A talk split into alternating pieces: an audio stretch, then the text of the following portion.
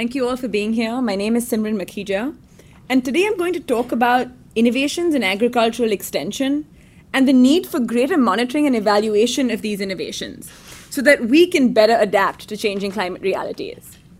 When we talk about extension, we're talking not only about the sharing of information, but also the transmission of knowledge both to and from farmers in a complex and iterative manner that draws on everything from face to face engagements to learning by doing to ICT based interactions to in depth back end analytics of massive data streams.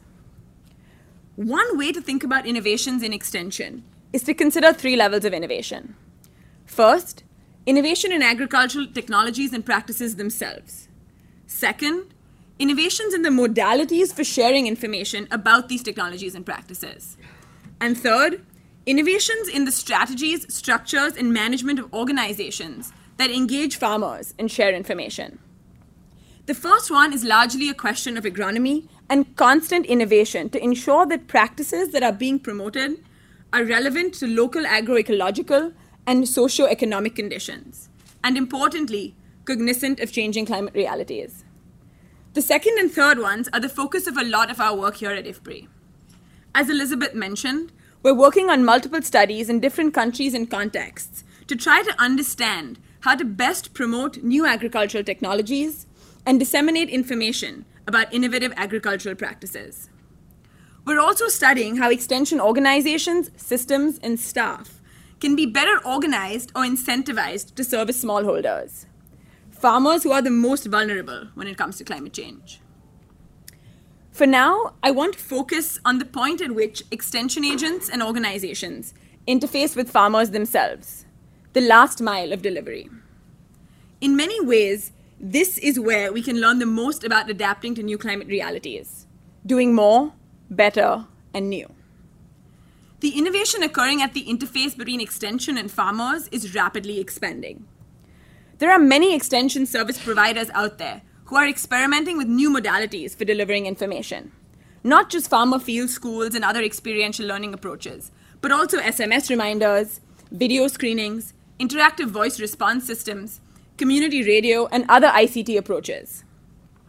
Many of these service providers invest considerably in monitoring their performance. They collect numbers on how many farmers were reached, at what frequency, and to what effect. Rapid and intensive information trans- in transmission allows us to understand and address the problems facing smallholder farmers in a world of climate change faster, better, and cheaper. But are we doing enough? Given the volume of monitoring data being collected, it begs the question are we using these data to run actionable analytics? Are we really closing the feedback loop and incorporating farmer opinions? Are we using monitoring data to their full potential. I would argue that we still have a long way to go. With investment in better extension modalities, are we truly collecting good quality, gender disaggregated data and measuring the impact of these innovations? Are we willing to put these innovations to the test and learn whether they have had a measurable impact on yields, costs, incomes, or nutrition? Again, there is a lot more that we can do. I want to illustrate with an example of our work with Digital Green, a nonprofit that has pioneered the introduction of video mediated extension in India and Ethiopia. Our role in this project has been to evaluate the effectiveness of this approach. We are using a randomized control trial to test hypotheses along this impact pathway.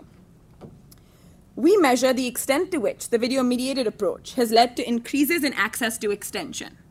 We also study the extent to which this increase in access to extension has led to knowledge gains, increases in extension agent effort, and uptake of technologies. We further explore sustained adoption of technology and if the video approach led to higher yields and incomes. We have found positive effects on some of these outcomes, but not on all. But adapting to new climate realities means that we must experiment, fail, learn, and experiment again as we put more money into adaptation, we need to spend more time thinking not just about new innovations in the technologies themselves, but also new methods to monitor these innovations and evaluate their impact. Thank you.